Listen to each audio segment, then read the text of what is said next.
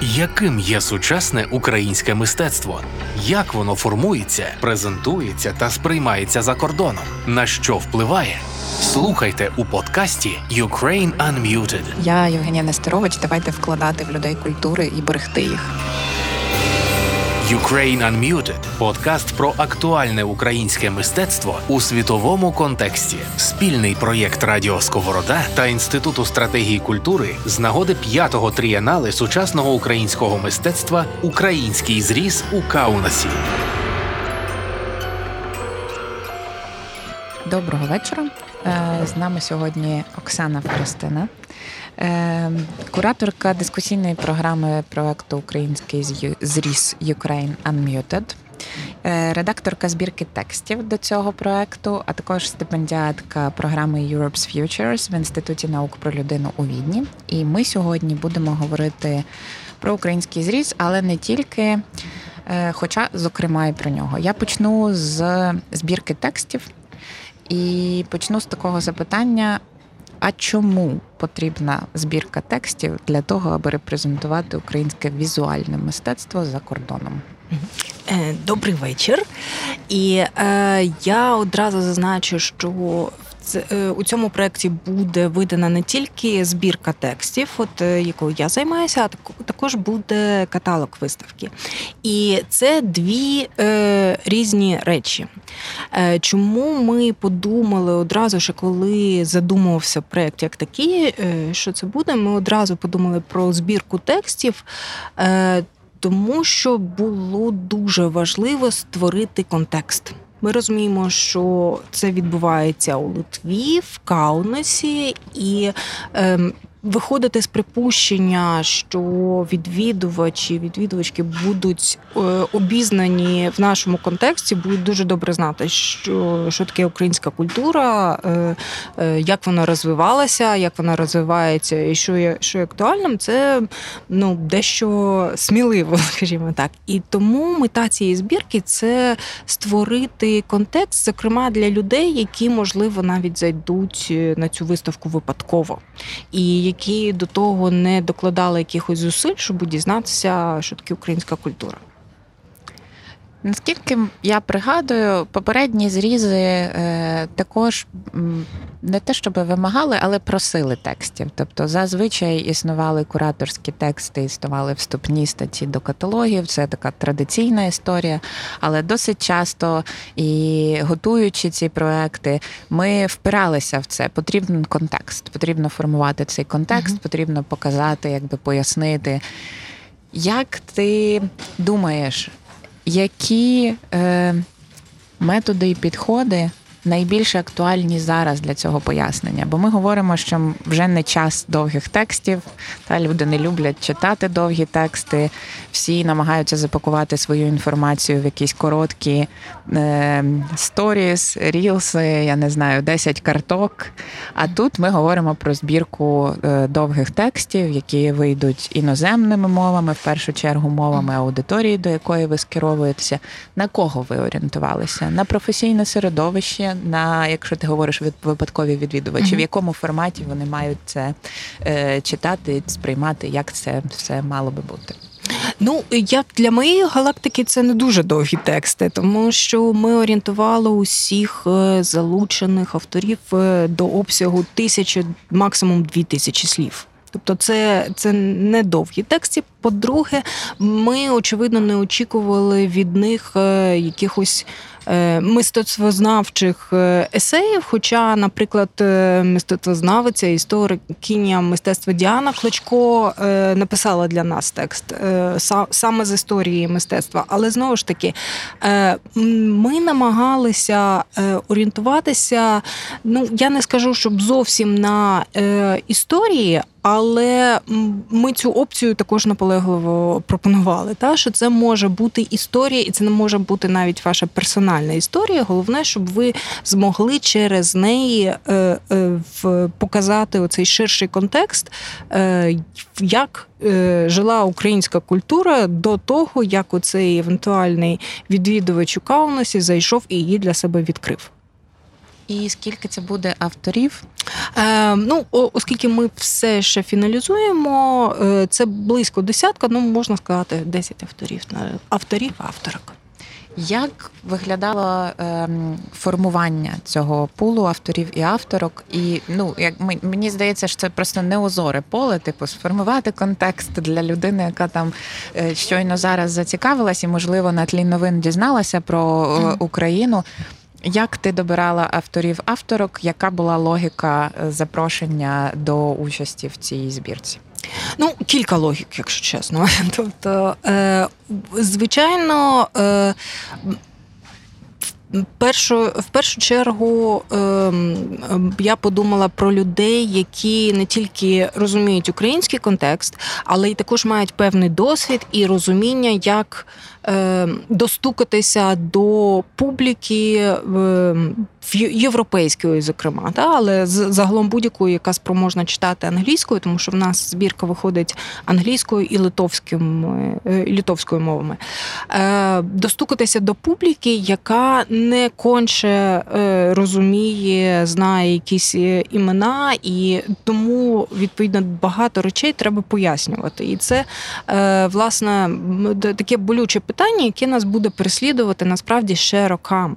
Тобто, мало знати про Україну, ще треба вміти терпляче, е, делікатно пояснити людям, які про неї не знають, що саме вони не знають. Тобто, це окрема, е, окрема навичка. І тому, наприклад, в нас є е, текст Миколи Рябчука у збірці, в нас є текст Катерини Ботанової. Тобто, це, це люди, які впродовж багатьох років дуже глибоко включені власне в такий загально загальноєвропейський глобальний контекст, і, і які вміють е, говорити цією мовою. Тобто е, це, це ж йдеться про е, вміння не просто написати текст англійською мовою, а написати у цією мовою, яка, яка зрозуміла англочитаючій, скажімо так, аудиторії. Але в нас також є і. Тексти, які от були абсолютно такою волюнтаристською моєю задумкою. Наприклад, у нас є текст е, історикині моди і дослідниці моди української е, Зої Звіняцьківської, власне, про українську моду там за останні е, 30 років. І власне в цьому. Постколоніальному контексті, та тобто вона там, наприклад, е, розповідає і пояснює, що практично уся е, глянцева преса в Україні донедавна виходила російською мовою, і пояснює, чому так. Аудиторія, яку ви змальовували для авторів і авторок, як ти собі бачила аудиторію цієї збірки? Ну, е, як я казала, не, е, не всім потрібно було змальовувати. Та? Ну, очевидно, що е, Миколі Рябчуку і не треба змальовувати, тому що він може розповісти там, напевно, з дюжину е, байок про те, як він нам багато років е, з нею з нею спілкувався. Тобто він її знає дуже добре. Тобто, ми намагалися бути власно, от в цій збірці текстів максимально е, відкритою до е, того, що називається широкої аудиторії, е, яка не, не мусить, абсолютно не мусить навіть бути обізнаною в якихось тенденціях сучасного мистецтва. Або в- не- знаю, або навіть навіть європейської культури в такому ну, в, ем, на, на, на якомусь складнішому рівні. Тобто, це не навіть не конче має бути людина з гуманітарної освіти. Подкаст Ukraine Unmuted. Е, Ця збірка, наскільки я розумію, може існувати також незалежно від експозиції. Тобто е, каталог, каталог, а це такий просто якби рідер для тих, хто зацікавився українською культурою. І чи планується, чи ви думали про якесь її таке подальше життя, типу е, републікації чи поширення? Чи це буде такий е, е, преміум маленький до самого проекту в Каунасі, як вона буде потім поширюватися? Ну, власне, в цьому була ідея, щоб це зробити таким довготривалим продуктом. Е, Я не впевнена, що, наприклад, литовський, литовський наклад буде перевидаватися, хоча звичайно хотілося би, але точно буде ще перевидаватися, додруковуватися англомовний наклад. Ну, очевидно, що будуть ще е, тексти українською, але вони будуть доступні насамперед онлайн. Тобто в нас е, частина е, наших авторів писали українською, частина англійською, і ми будемо робити там переклади в, обидва боки, як так. У е, твоєму вступному тексті кураторському є така, таке речення про оптичні ілюзії та про викривлення сприйняття. Кауфман також е, говорив у попередній розмові про викривлене сприйняття через Москву. Е, Але коли ми намагаємося пояснити українську культуру назовні, ми все одно, е, ти сама говориш, запрошуємо тих, хто має навичку говоріння до відповідної аудиторії, так і хто має набір певних лінз, так через які можуть побачити щось те, що ми намагаємося пояснити, і щось те, що непомітно, чи не видно, чи воно не, не розрізняється. Як ти бачиш набір цих лінз, цих скелець, цієї оптики, яку зараз найбільш доцільно застосовувати для пояснення України чи української культури назовні? Е, Ну насправді їх багато, і я думаю, що важлива річ, яку е, ну зараз, ми всі на адреналіні, і на цьому адреналіні, е, на жаль, мені здається, бракує розуміння, що таких збірок насправді мають бути десятки. Тобто жодна з них не може бути вичерпною. Тобто, Боронь Боже, ми на це не претендуємо. Тобто, ми потребуємо насправді ще років і років такої роботи, яким яку ми зробили от ма- з цією, невеличкою збіркою, там із виставкою в Каунасі. Та тобто неможливо е, там однією е, е, одним зусиллям, однією акцією перебити е, те, що е, мало би е, робитися ну впродовж років системно багатьма інституціями, багатьма людьми, тому що насправді е, оцей загальний контекст він же ж створюється не тільки там одно, е, якимось там присутністю України на, на ярмарках, на форумах, на, на виставках. Це, це само собою. Але контекст він також складається з безлічі, безлічі е, якихось приватних зустрічей, приватних контактів, е, в промов, які можливо виглядають мізерними в кожному конкретному випадку. Але коли це відбувається системно з року в рік, з дня на день, е, то, то це власне і створює цей контекст, якого нам зараз шалено бракує. Ми все ще, все ще в такій, ну я не можу сказати, що в вакуумі, але в дуже дуже розрідженій атмосфері, і нам її ще заповнювати і заповнювати.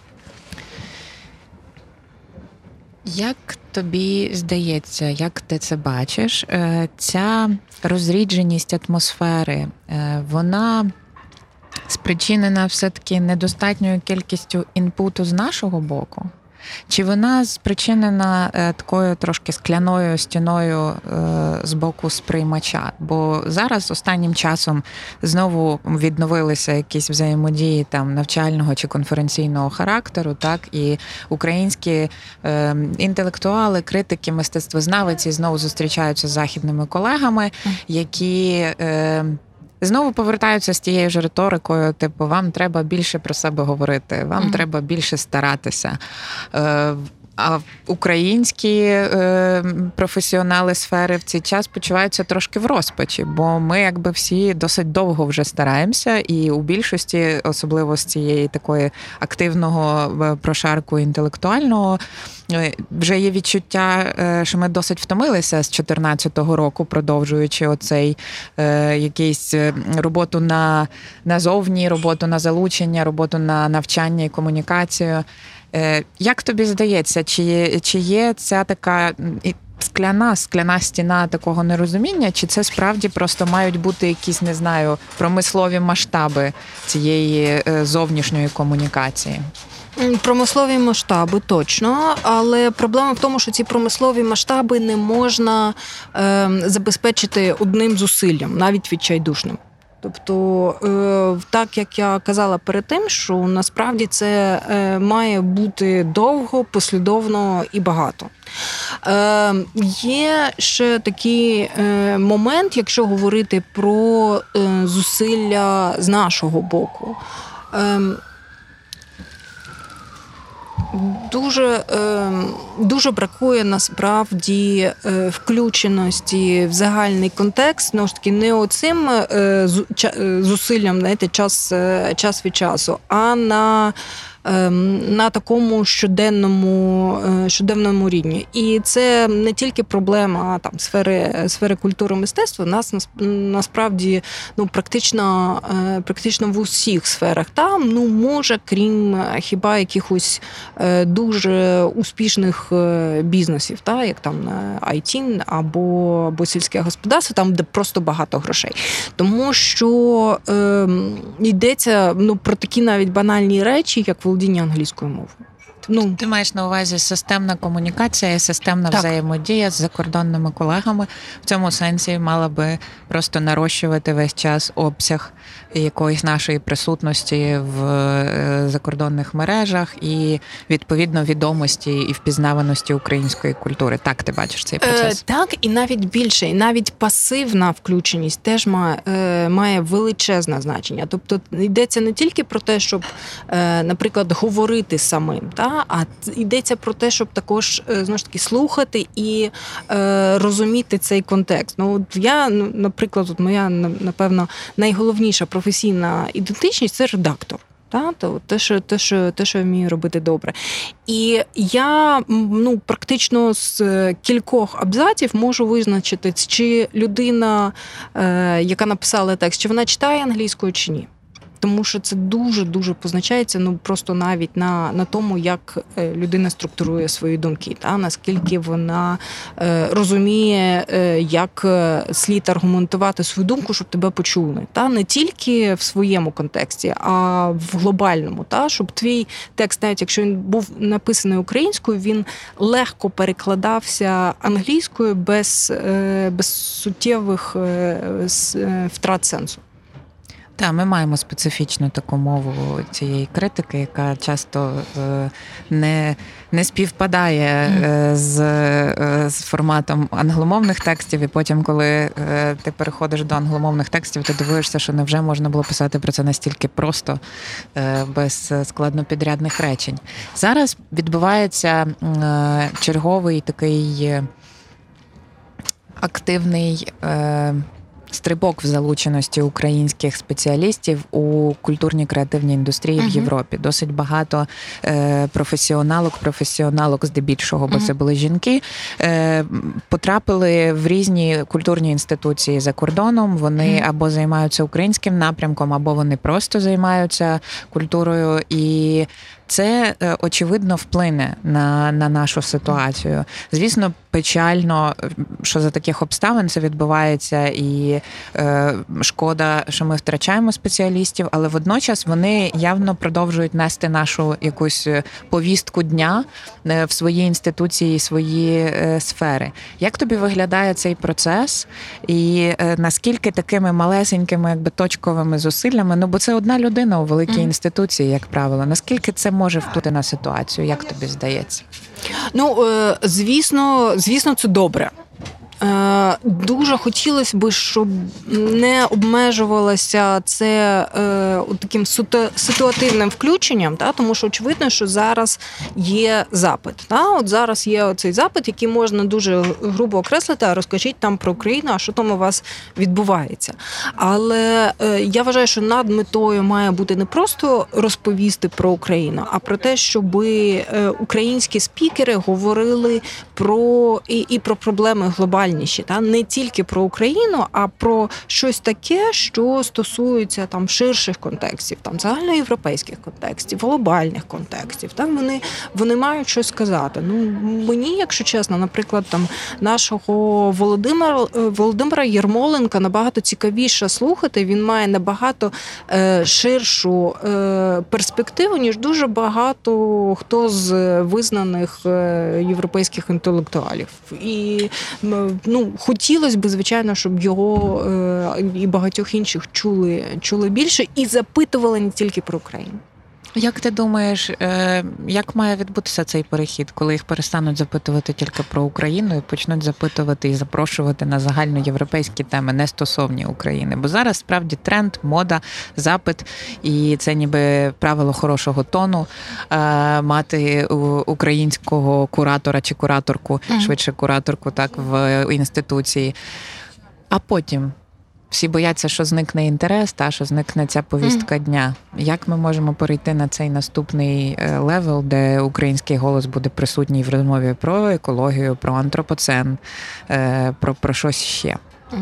Ну, е, по-перше, е, тиснути масою, та? тобто е, тим, хто вже залучений, не, не соромитися і в, ну, бо, не, не, втікати одразу. Хоча ну, оч, очевидно, що є запит також і внутрішній. Та? Тобто, я думаю, що ми вже всі відчули за останні півроку цей ві- відтік мізків і відтік кадрів. І тому я вважаю, що ті люди, які тут в Україні.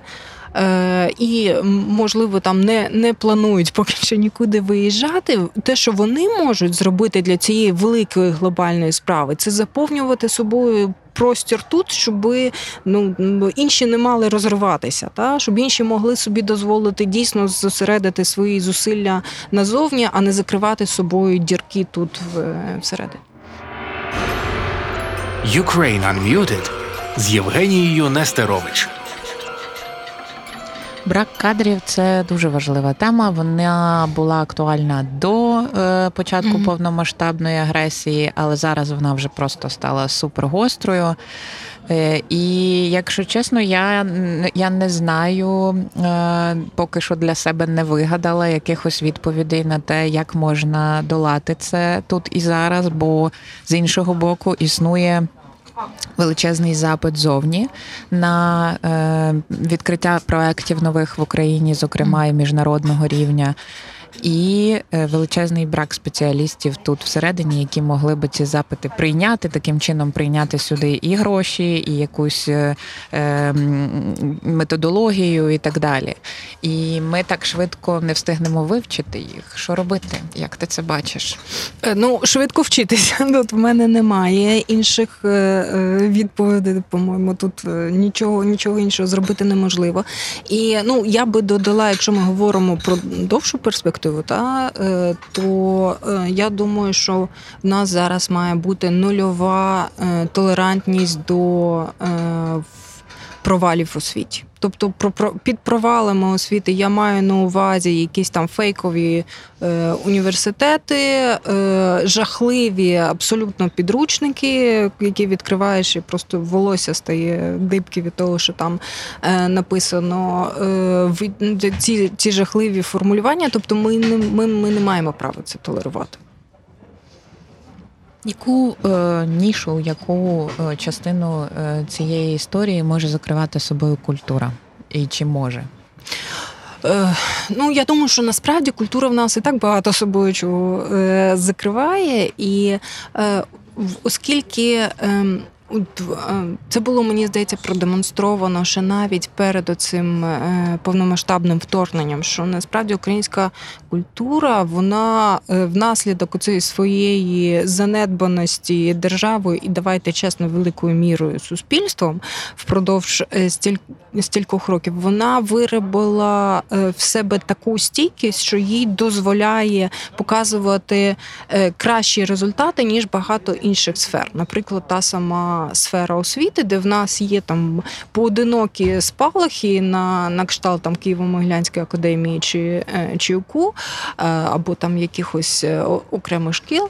А мені здається, що культура загалом в нас от завдяки цій своїй випрацьованій адаптивності і стійкості, вона є однією з найпрогресивніших взагалі галузей в Україні. Тобто виходить, що чим більше намагалися її е, топтати, топтати, а все навпаки проросло, і воно дуже стійке. Тоді виходить, що ми будуємося знову на якомусь драматизмі відновлення. У мене є таке відчуття, е, що це вже стало якоюсь поганою звичкою, адреналіновою залежністю. Тому що коли починається якийсь черговий катаклізм, е, е, то аж тоді починається швидкий якийсь реактивний просто рух. І я пам'ятаю, як це відчувалося, наприклад, в 13-му році. Ми нарешті стали потрібними. Давайте ми вже зараз Мгм. все напишемо, все зробимо, видаємо.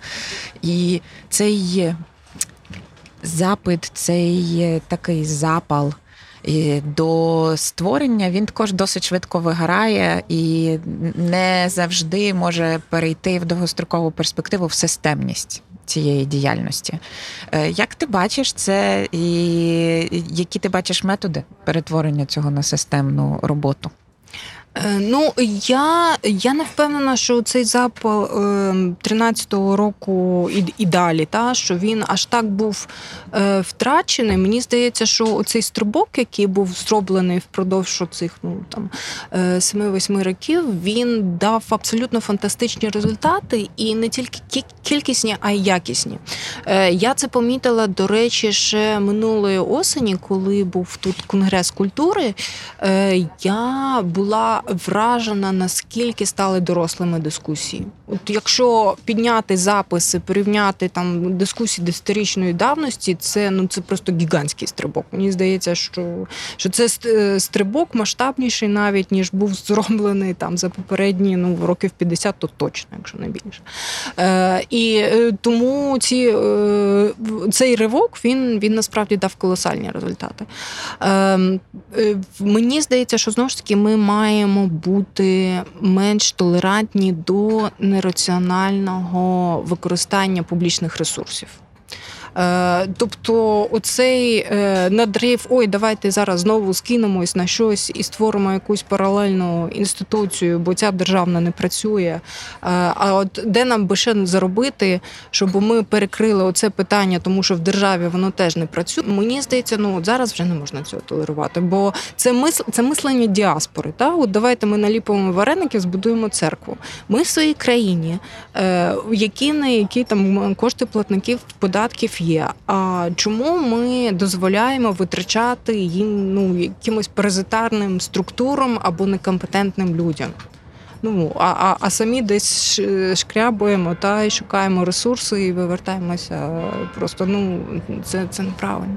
І це досить цікава історія, бо вона повторюється зразу в раз. І ми справді зараз тільки впевнилися в тому, що нам легше самим зібрати на щось, аніж е, добитися, щоб на це були витрачені публічні ресурси. Абсолютно. І я бачу більше е, пориву і бажання до побудови паралельних е, інституцій громадянського суспільства, Мгм. які ніби підпирають і заміняють собою ці е, колосові ноги, які валяться. Чого так? Чого ми дозволяємо бути бездіяльним мінкульту так довго? Е, Ну, е, паралельні структури створюють, паралельні інституції створюють, тому що це ефективно. Да? Тобто в нашій ситуації справді так, що ще побудувати щось з нуля нове, ніж е, реформувати старе. Дуже часто так і є. І це довший час спрацьовувало, і це була успішна стратегія. Але питання в тому, чи ми можемо зараз е, цю стратегію собі дозволити, коли є такі колосальні втрати ресурсів усіх, та? тобто і матеріальних, і людських. Аб- Абсолютно.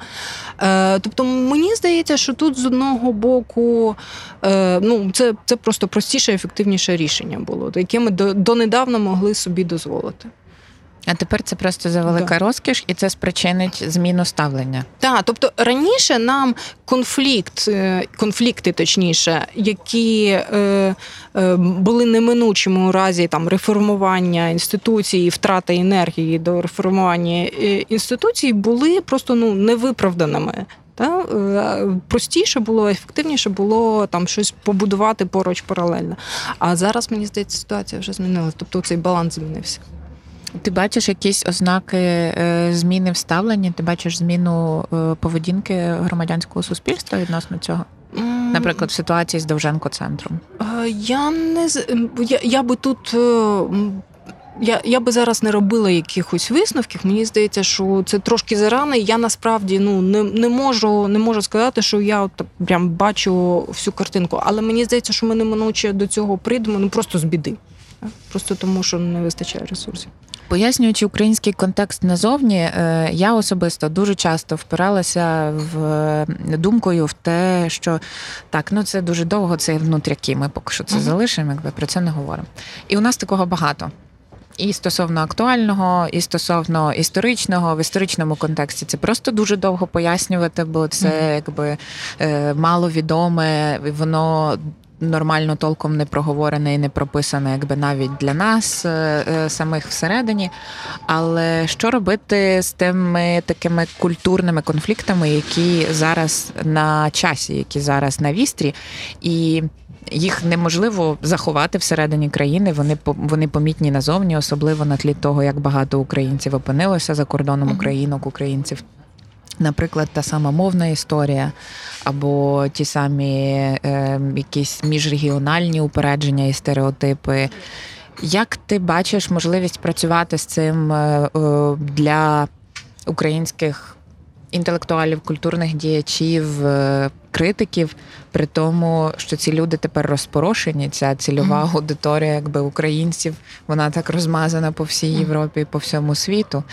Е, Як ти це бачиш? Е, ну е, знову ж таки, з огляду на брак ресурсів, я би починала пояснювати те, щоб пояснити простіше.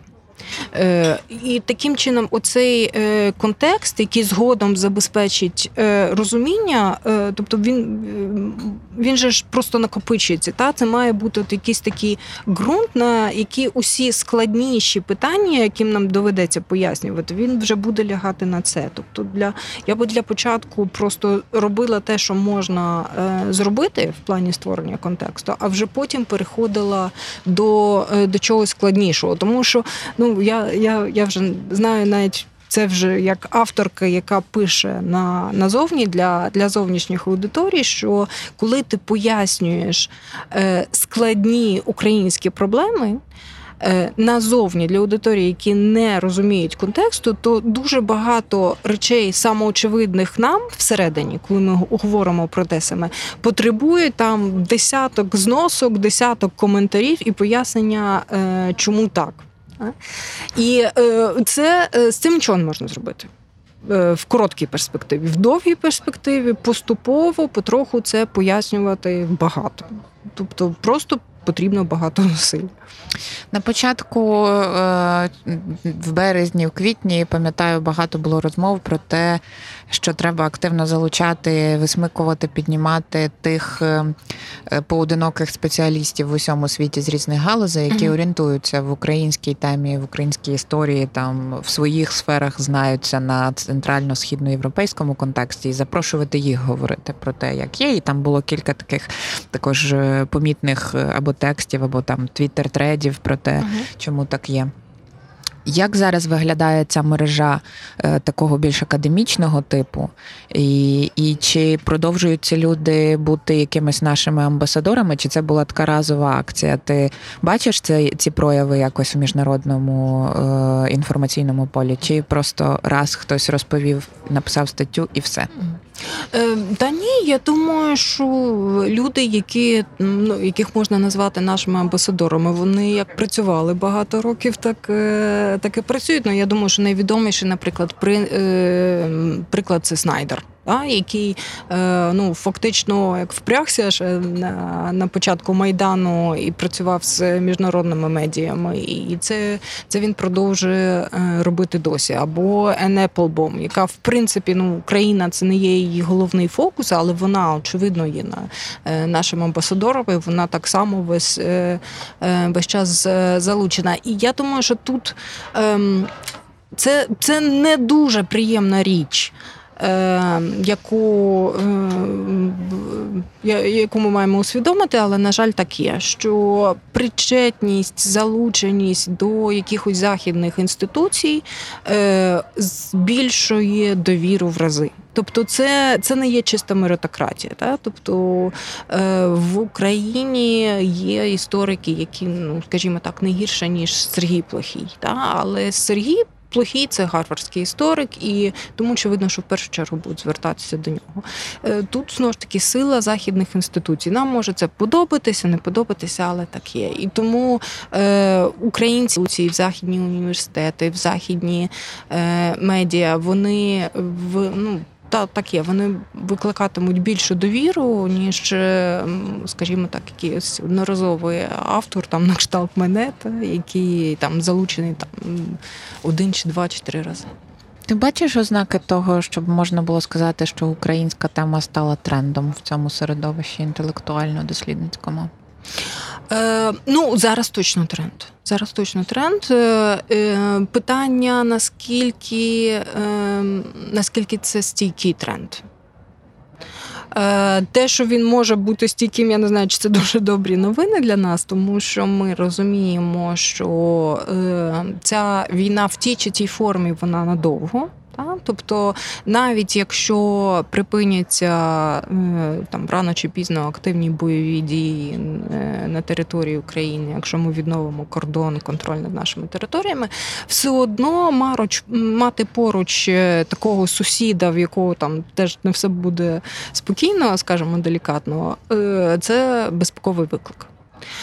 Плюс в нас будуть безпекові виклики внутрішні, породжені власне от, е, воєнними втратами в цій війні, економічними, людськими, якими за- завгодно. Тобто, ну, ми можемо там е, проводити красиві конференції про відновлення України, але це відновлення точно не буде там подорожі з рожевими єдинорогами, навіть якщо ми будемо мати хороше фінансування, хорошу допомогу.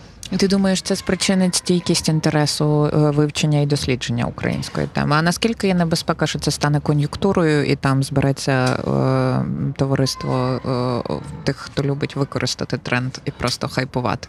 Так воно ну чи це неминуче. Очевидно, що буде якась частина кон'юнктури, так так як це зрештою було і в 14-му, і в 15-му році. Ну вже ну, це знову ж таки, це якісь такі неминучі втрати, з якими там треба, треба змиритися, що вони будуть, і намагатися їх мінімізувати. Ukraine Unmuted на радіо Сковорода. Коли ти думаєш про перспективу п'яти років, це зараз дивно вже звучить для нас. Е, Де ти шукаєш для себе ці точки такого оптимістичного прогнозування? Ну, бо зараз знайти якби песимістичну точку взагалі не питання, а от знайти оптимістичну, це треба самоусвідомлено над цим поміркувати.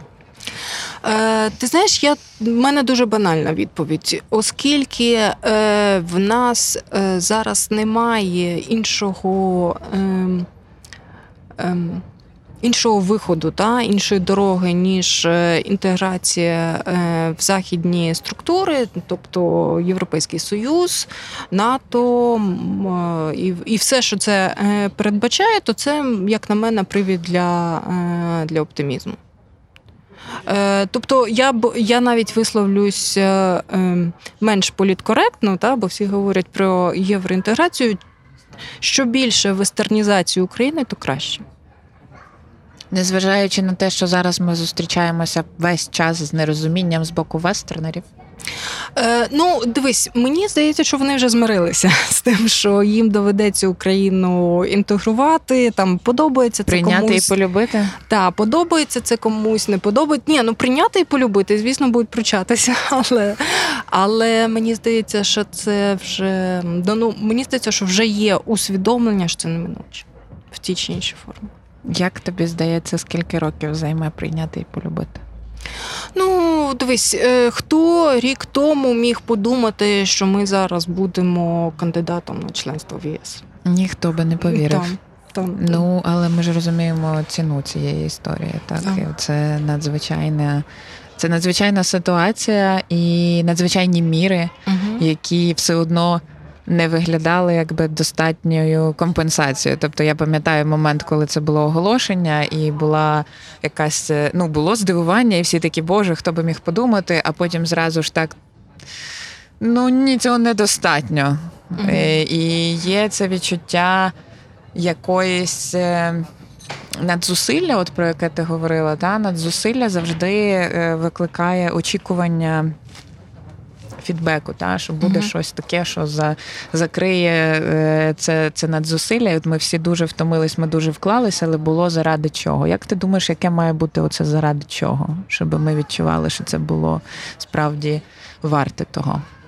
Ну е, я, я думаю, що якщо підтримка України, зокрема матеріальна підтримка, буде бодай е, такою, яку отримала Польща. Відколи вона стала е, членом ЄС, то мені здається, що це є привід вже для оптимізму. Тобто, це ем, в, такому разі можна говорити про стійкий результат. Ну, тобто, тут знову ж таки, тут є дві різні історії. Тобто, те, що е, прогрес, який є фактичний, який можна поміряти, продемонструвати. Е, умовно кажучи, там скільки люди витрачають на відпочинок, та? це дуже хороший індикатор. А є сприйняття. Тобто, і, і, і це сприйняття е, його, його буде важко навіть закидати грошима. Е, Тому що, очевидно, будуть величезні травми. Я думаю, що ми зараз навіть ще не спроможні їх оцінити. Будуть величезні е, травми пов'язані з війною суспільні. Так? Тобто, очевидно, що суспільство найближчим часом здоровим не буде. Е, і відповідно, це і через цю призму воно буде дивитися на, на усі перемоги і, і поразки. Які ти бачиш в цьому ризики для культури? Ну, е, ти знаєш, я Ти не боїшся спрощення? Е, Спрощення, ну то ми, ми вже бачимо це спрощення. Ми вже бачимо це, це спрощення, і воно спричинено е, не тільки е, загальною ситуацією, та то що ми є у війні, яка сама по собі за визначенням передбачає цю чорно-білу оптику. А воно спрощення ще спричинено тому, що ми, ну я перепрошую, але ми в нас в середньому по лікарні дуже слабенька гуманітарна підготовка. Та? Тобто нам зі складним так не дуже. Давай І, до, і, без, і без війни. Якщо уявити е, так, типу, максимально сміливо, яким мав би бути культурний прояв, культурний вияв оцього нашого прийняття, нашого входження в цей західний світ? Як би ти це бачила? Що би це мало бути? Український Нобель з літератури? Чи як? Як ти можеш собі це уявити в найсміливішій мрії? Ну, Нобель літерату... е, з літератури сам по собі це непогана річ, але ну тут знову ж таки треба розуміти, що це така одноразова винагорода. А це от один раз е, медаль отримали, і е, Ну, це було саркастично. Ти Так, яка нічого, нічого насправді нам не, не гарантує. Я думаю, що.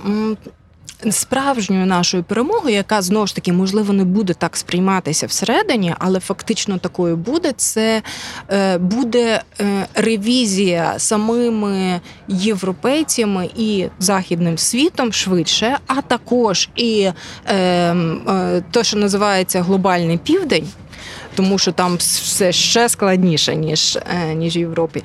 Е, Ревізія всіх знань про не тільки про Україну, а взагалі про нашу частину світу.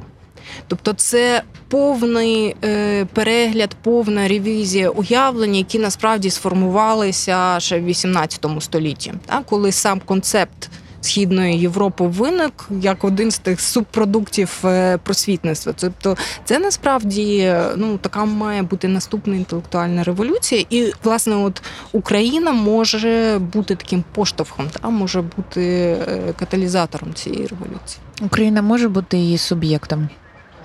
Може, може. Може, тобто, якщо знову ж таки, якщо е, ми е, зі свого боку забезпечимо підтримку, не будемо дуже навантажувати якимось там е, е, дрібними, е, е, дрібними справами таких людей, як, наприклад, Володимир Єрмоленко чи Вахтанг Буладзе, а дозволимо їм більше уваги. Присвячувати тому, щоб, щоб ставати помітними на там е, в глобальному сенсі, то може.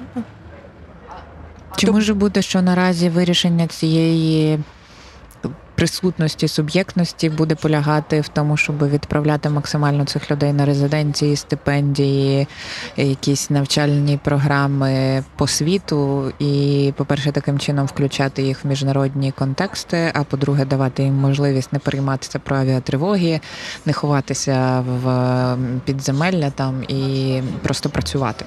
Так, я думаю, що ну це це знову ж таки це питання ресурсів.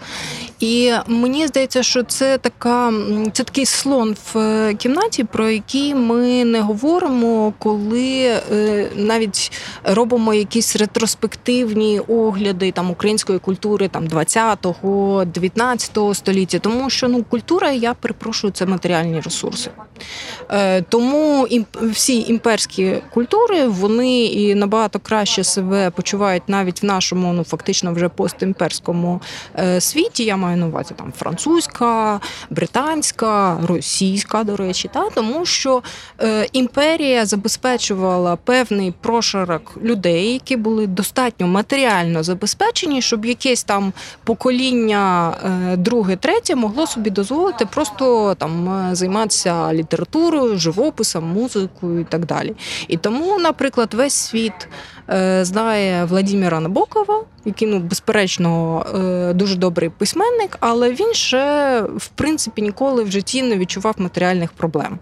Е, В той час, як, наприклад, е, Євген Малонюк, який теж мав е, там Божу Божу іскру, е, не міг е, собі дозволити, по-перше, такого вишколу. Ну, перепрошую, та не мог він не був настільки те, що називається англійською polished, та не, не, не мав цього цієї підготовки. А по-друге, він в Америці він змушений був навіть працювати прибиральником. І ну це просто два приклади, як ну там люди, в яких є талант, можуть собі виявити в імперській і в колоніальній культурі. То виходить наша відповідь наразі дбати про людей культури і мистецтва. Так, так. Тому що це, е, це вклад в не в конкретну якусь, не, не тільки в якусь конкретну особу, та, а в конкретну постать, а це ну, фактично це суспільний капітал, який потім е, використовується наступними поколіннями.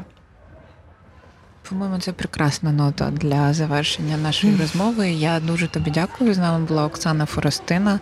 Я Євгенія Нестерович. Давайте вкладати в людей культури і берегти їх. Яким є сучасне українське мистецтво? Як воно формується, презентується та сприймається за кордоном? На що впливає? Слухайте у подкасті Ukraine Unmuted. Я Євгенія Нестерович. Давайте вкладати в людей культури і берегти їх. Ukraine Unmuted – подкаст про актуальне українське мистецтво у світовому контексті. Спільний проєкт Радіо Сковорода та Інституту стратегії культури з нагоди п'ятого трієнали сучасного українського мистецтва Український зріз у Каунасі.